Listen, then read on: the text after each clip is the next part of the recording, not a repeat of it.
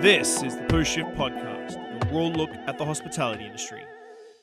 Welcome to another episode of the Post Shift Podcast. I am, of course, your host, Sean Soole. I have been extremely busy the last couple of weeks. I haven't done a post shift shot um, in a number of weeks. I think this is my third week without a post shift shot. Well, obviously, this is the post shift shot, so two weeks.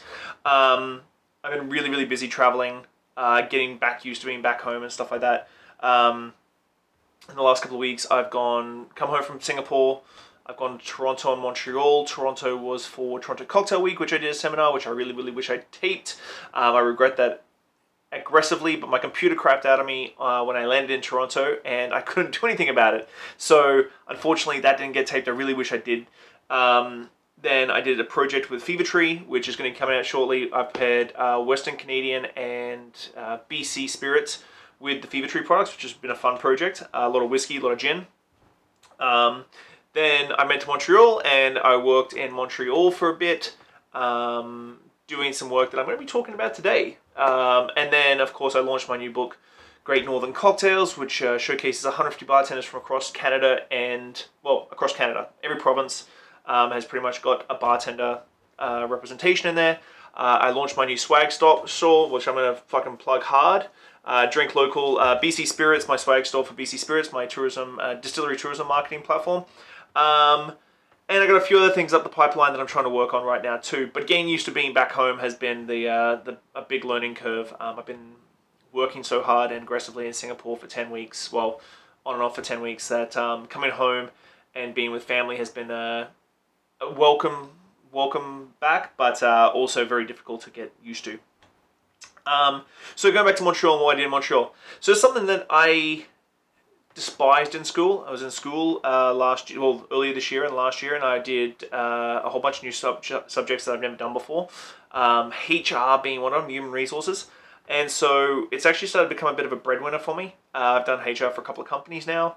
Um, and I'm by far not a HR professional. Like, there's people out there who devote their life to HR. Um, I'm definitely taking what I learned in HR class, which is very, a very uh, early stage class.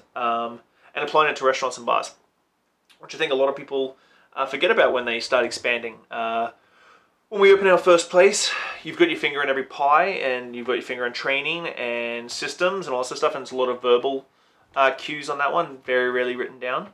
Um, but then, of course, you open a second place, a third place, a fourth place, a fifth place, and then, of course, that starts um, expanding.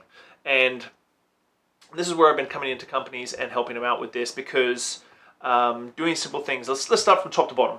Okay, so first first first first off, uh, you should have this is a number one. I'm going to do a countdown, I suppose.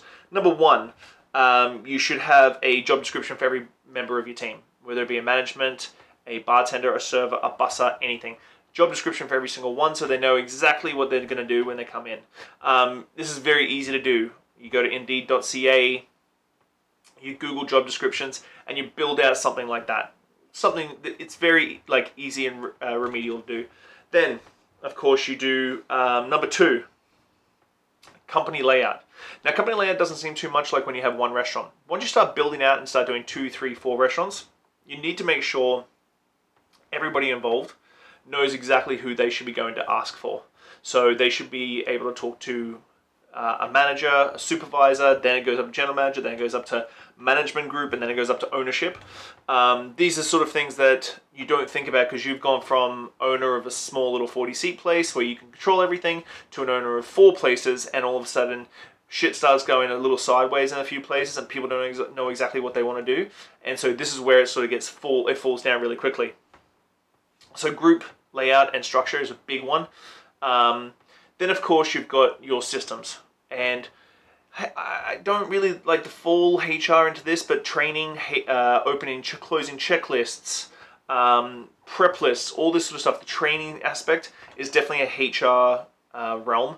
And a lot of the times, this training is passed on Chinese whispers between people, people, people, verbally. And of course, this causes a whole bunch of issues called uh, the phone phone booth. I don't want I don't want to call it what I used to call it when I was a kid because uh, it's not exactly PC these days. But uh, phone booth where you pick up the phone, you you repeat something to someone, they repeat to the next person, and so on and so forth. Um, and so you need to write everything down. and everything down to the very, very, very lowest common denominator because I think I've talked about this about before with training and bringing people on. You might start your business with the very, very, very, very best, but then after a while, they'll move on, they'll evolve, they'll go open their own places, they'll go manage something else that you can't offer them. I had someone ask me the other day about, well, if you get all the best people in the very beginning, how did they? Why did? Why would they leave? I'm like, well, people grow up, people get older. Um, people may not want to manage your place for the rest of their life, and you may not have a position for them to, to crawl up. Um, so this is something that you need to keep in mind. And so, building out these training manuals and giving everybody like the bare minimum common sense cannot be tra- taught. I think I've talked about this in training before, but I think to really the HR thing is something that everybody should be thinking about because everybody everybody doesn't think about it till it's too late. And this is where the big issue is: is that if you start building your business out thinking that it's going to be a multi multi million dollar venture, you'd be surprised the systems you put in place that'll make your life easier when you're only making hundred thousand dollars. And so, job descriptions one, everybody should get a job description because then no, you got accountability. No one can say that's not my job. I didn't know that was my job so on and so forth.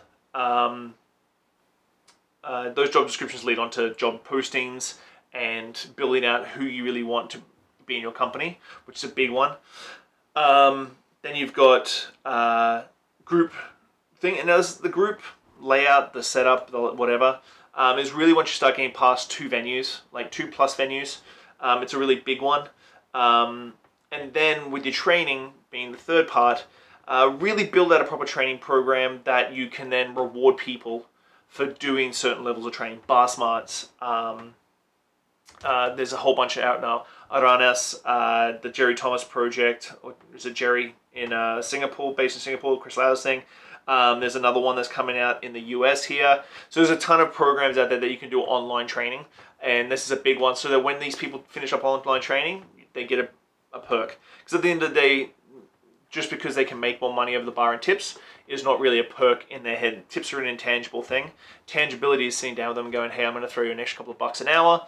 You've done really well with this training. Away you go. But this is all big sphere macro thing that pieces, if pieces aren't put together in the right way, the whole thing's going to fall down. And that's a big issue. Um, so you've got to really sit down, think about job descriptions, how they fit into your company, how the training is going to build out. So you start people at buses and they move up to senior bartenders or senior servers or supervisors or managers. And these steps, bit by bit by bit, are tedious. And I hate HR with a, like, I shouldn't say hate HR. I just like HR. It's not my favorite thing to do, but I've been really diligent and really good about it. So I may as well take my time and t- train more people on HR. So job descriptions, where they sit in the company, training. Those three things, you'd be surprised how quickly you can build your business much more effectively, more efficiently, more happy staff. Everybody knows where they fit in the in the world. They're all puzzles in a big puzzle that you you see the big puzzle.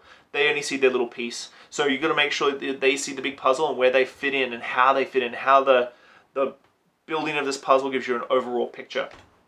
So it has been my, first post shift podcast in a while. Um, this week, I think I've got, oh, Uncle Toplak is going to be on the show. Uh, I filmed with him and I was hanging out with him at TCW this uh, past couple of weeks. Um, take this at Toronto Cocktail Conference. I appreciate everybody at the Toronto Cocktail Conference. They really helped me out. Bartender Atlas, the guys at the Drake, everybody.